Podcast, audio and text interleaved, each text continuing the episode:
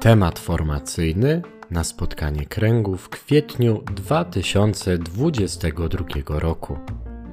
Życie przepojone czułością. Nie możemy zapomnieć, że miłosierdzie to nie jest tylko działanie Ojca, lecz staje się kryterium pozwalającym zrozumieć, kim są Jego prawdziwe dzieci. Jesteśmy więc wezwani do życia miłosierdziem, ponieważ to my najpierw doznaliśmy miłosierdzia.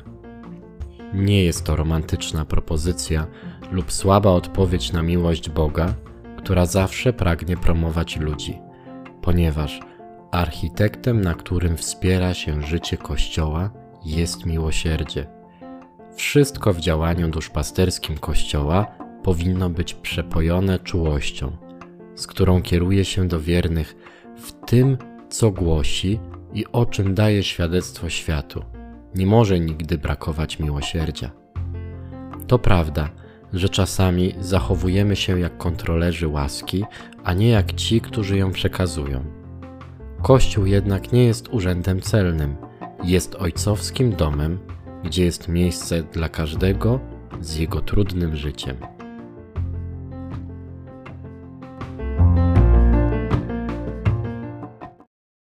Naszą formację w domowym kościele, zgodnie z przyjętymi i poznanymi zasadami domowego kościoła, podejmujemy, by dokonywał się nasz rozwój osobisty, jak i przemiana naszego małżeństwa. To właśnie formacja, realizowana przez wprowadzane w życie zobowiązania oraz przeżywane rekolekcje, powinna nas przygotować do włączenia się w dzieło niesienia pomocy innym, tym, którzy stoją obok nas a są zagubieni, osamotnieni czy daleko od Kościoła. Być może przywykliśmy do przebywania w środowisku chrześcijańskim. Takich mamy przyjaciół, do takich osób nam blisko, wśród takich czujemy się jak ryba w wodzie. Sami, jako członkowie domowego kościoła, uważamy się niejednokrotnie za specjalistów od życia małżeńskiego, radosnego, opartego na Bogu i Ewangelii. Jednak czy ten ideał jest dany każdemu? Wokół nas coraz częściej pojawiają się ludzie żyjący w sytuacjach nieregularnych.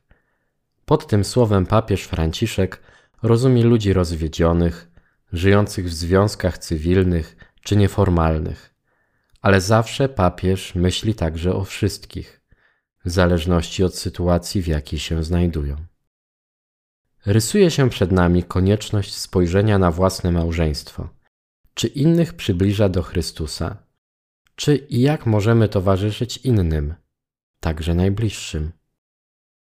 Naszym zadaniem, jako małżonków i członków domowego kościoła, jest towarzyszenie również tym pogubionym i osamotnionym parom, tym, którzy naznaczeni są miłością zranioną i zagubioną by odnalazły swoje miejsce w Kościele, nadzieję i zaufanie. Takie sytuacje nie są dzisiaj daleko od nas. Dotykają nas bezpośrednio, czy to w pracy, czy w rodzinie, a także w parafii. Widzimy tych, którzy się rozwiedli i zastanawiamy się, co u nich nie zagrało. Widzimy pary żyjące w związkach niesakramentalnych, i stawiamy sobie pytanie, co im powiedzieć, jak do nich dotrzeć, by chcieli być małżeństwem sakramentalnym. Wiemy, że nie powinniśmy stać obojętnie i patrzeć na to, co się dzieje, ale z delikatnością i czułością, cierpliwie towarzyszyć im i pokazywać dobre cechy chrześcijańskiego małżeństwa. Często nam brakuje tych dobrych cech Dlatego tym bardziej sami mamy się mobilizować do pracy nad sobą. Może trzeba więcej czasu poświęcić na dialog, budujący nasze relacje, może na rekolekcje odświeżające miłość. Przed nami dużo pracy w doskonaleniu się na drodze do świętości małżeńskiej poprzez rozwój naszych relacji w małżeństwie, ale przede wszystkim z Bogiem. Równocześnie powinniśmy zadbać o tych, którzy są wokół nas czy chcemy im naprawdę pomóc, czy chcemy ich wesprzeć im po prostu towarzyszyć? Czy chcemy ich poznać, zrozumieć trudność sytuacji czy odmienność ich życia? Dobrze byłoby, gdybyśmy postępowali z ewangeliczną troską, jak miłosierny Samarytanin, który podszedł do niego i opatrzył mu rany, zalewając je oliwą i winem. Potem wsadził go na swoje bydlę, zawiózł do gospody i pielęgnował go. A dziś to towarzyszenie, czy nie oznacza dla nas spotkania, modlitwy, rozmowy, poświęcenia czasu? Czy możemy dzielić się doświadczeniem, radością i naszą codziennością, ale właśnie z czułością, bez moralizowania i narzucania, bez pouczania i zarządzania innymi? Najważniejsze, abyśmy budowali nasze relacje z tymi osobami, a nie narzucali im naszych racji. Ważne jest tutaj dynamiczne rozeznanie osobiste, zaangażowanie się w dzieło głoszenia dobrej nowiny, wskazywania dróg, dołączenia do życia Kościoła i doświadczania miłosierdzia dobrego Ojca. W duchu tłumaczymy się sami przed sobą, że nie mamy siły stanąć u boku tych par, tych małżonków. Nie mamy czasu, możliwości, nie umiemy, nie nadajemy się. Pomyślmy jednak, że przez nas staje wówczas przy nich sam Chrystus i mówi do nich: Przyjdźcie do mnie z tym całym trudem, brzemieniem i oddajcie mi go, a ja z tego wyprowadzę dobro. Czy naprawdę nie stać nas na dobre słowo, spędzenie dłuższej chwili czasu, wsłuchanie się w drugiego człowieka?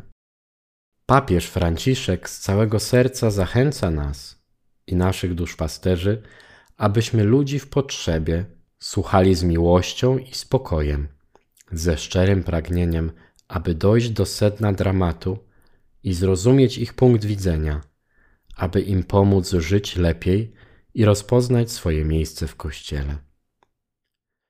I jeszcze ważne słowa.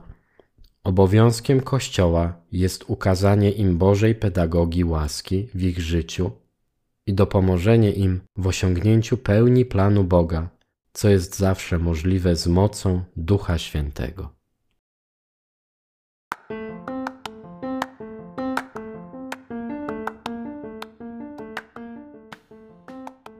Pytania do wcześniejszego przedyskutowania w małżeństwie, a następnie podzielenia się na spotkaniu kręgu. W jaki sposób w naszej rodzinie objawia się życie przepojone czułością wobec nas małżonków oraz wobec innych ludzi? W jaki sposób możemy, jako małżonkowie domowego kościoła, okazać innym ludziom czułość Boga i towarzyszyć im w ich życiu? Podajmy konkretne przykłady.